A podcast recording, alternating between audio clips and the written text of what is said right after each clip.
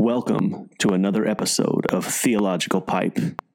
News, culture, sports, politics, and everything else from a theological perspective. It's all summed up in love. What should I do? Tell me God is good. Give it to me, give it to me, give it to me, give me peace. That in your theological pipe and smoke it. Hey, welcome to another episode of Theological Pipe. If you're on YouTube, click subscribe, comment, like. Uh, if you're listening on Apple, Google, Spotify, click the subscribe button. Uh, wanted to read something real quick. This is from the Bible in John chapter 18. Um, it's going to be towards the end, verse 33 uh, to about verse 37 or 38. Um, Jesus uh, was on trial. Um, he had, you know, they arrested him, uh, brought him before the, the, the Roman government and and the religious leaders of, of Israel. Um, and, uh, you know, they've been trying to get him for a long time. They finally got him. Uh, they're questioning him, they're throwing accusations at him, uh, making up lies about him. And he comes before Pilate.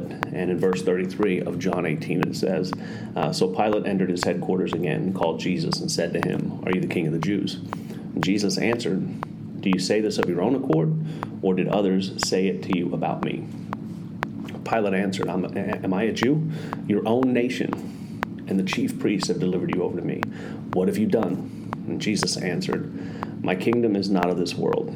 If my kingdom were of this world, my servants would have been fighting that I might not be delivered over to the Jews. But my kingdom is not from the world. Then Pilate said to him, So you are a king? And Jesus answered, You say that I am a king.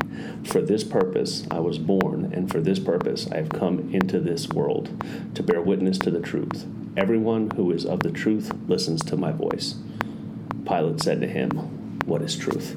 Um, and I I just was thinking about that again. I'm trying my best to not get into the election, into the results. Uh, again, my hope is that all legitimate votes are counted.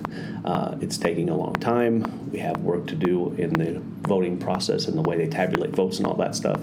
Um, it- you'll hear people say uh, that there's no fraud. There, you know, quit spreading conspiracy theories. There's no fraud taking place in the election.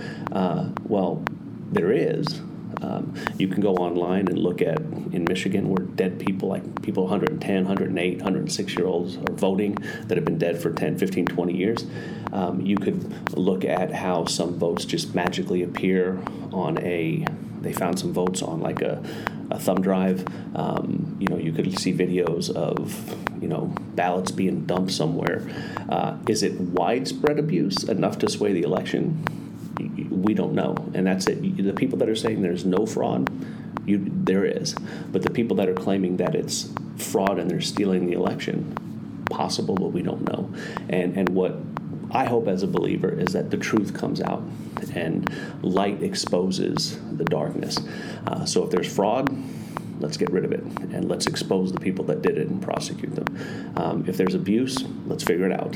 Um, if there's votes that shouldn't be counted because they were cast illegally or not cast by the right people or uh, don't have postmarks, let's get rid of them. And and so I think even once they call the states finally, you know, Pennsylvania and Nevada and Arizona and those states, once they call them and it swings either way, I don't think it's over. I think they're going to go to uh, recounts. I think they're going to go to litigation, and then we'll see what happens. And, and as that happens, I think that as Christians, our job is to pray.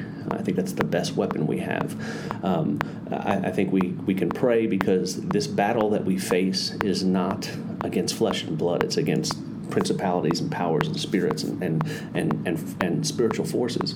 And um, I- I just like what Jesus is saying here. It just kind of reminds me to say, I really don't have to worry because my fight is not of this world. I, you know, his kingdom is not of this world. Right, my salvation is not found in Joe Biden or Donald Trump. Period.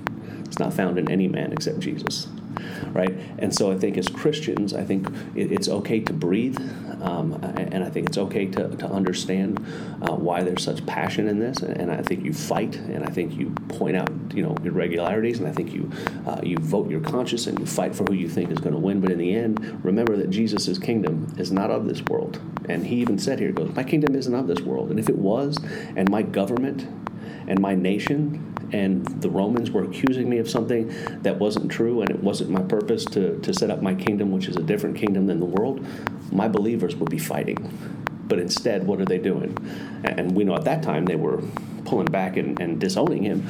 Um, but in the end, what, what believers are to do is to be about the kingdom of God, being about the kingdom of Jesus. And, and, and I just like that picture of him letting the powers that be, him letting the government know, yeah, you, you got nothing on me. You, you, nothing you can do. Uh, there's nothing you can do that's going to uh, dissuade me from fulfilling my mission. Uh, and I think as Christians, we can take that that idea uh, and and put it today. Not, who who cares who's president? And I'm not saying that to be, um, uh, you know. Flip about it, or you're like, yeah, whatever. Uh, I think it matters, and I think it's gonna, you know, the depending on who's president and how things go, you know, things change and laws change and taxes change and all that stuff. And hey, you know what? It's, it's to make a difference in our lives. I get that.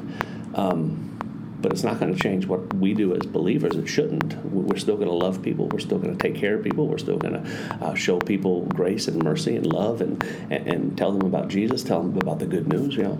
Uh, and I think that, that, like I said, that was just a reminder to me to to understand that, you know, yes, you, you do everything you can here on this earth, but what we're trying to do here on this earth is glorify God. We're not trying to glorify Trump. We're not trying to glorify Biden. Uh, we're not finding our hope in a new president or an old president. Um, we're finding our hope in Jesus Christ. That's where it should be. Uh, and, and, I think that's important to remember.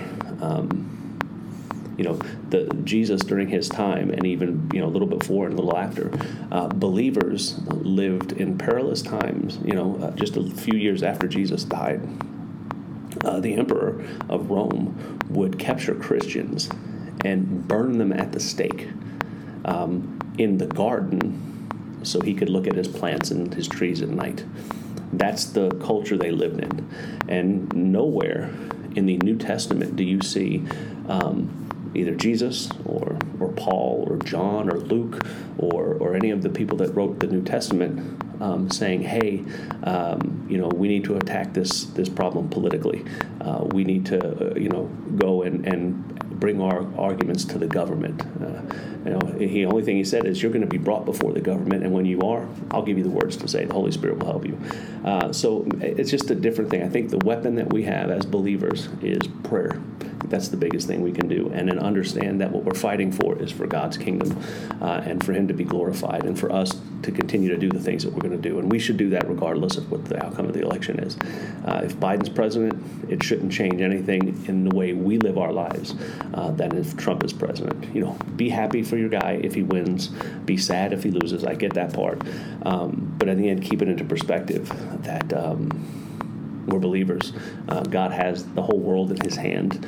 Um, he's not surprised by what's going on. This isn't. He's not looking down there saying, "What? They're still counting votes." He, he knows, and, and, through all of it, even if it's our, of our own accord, even if we've messed up, uh, He's still able to use our bad mistakes, our evil intentions, our mess ups. He's able to use those for good if we love Him, uh, and I think that's something just to remember. So, uh, put that in your theological pipe and smoke it, um, and be nice. See you next time.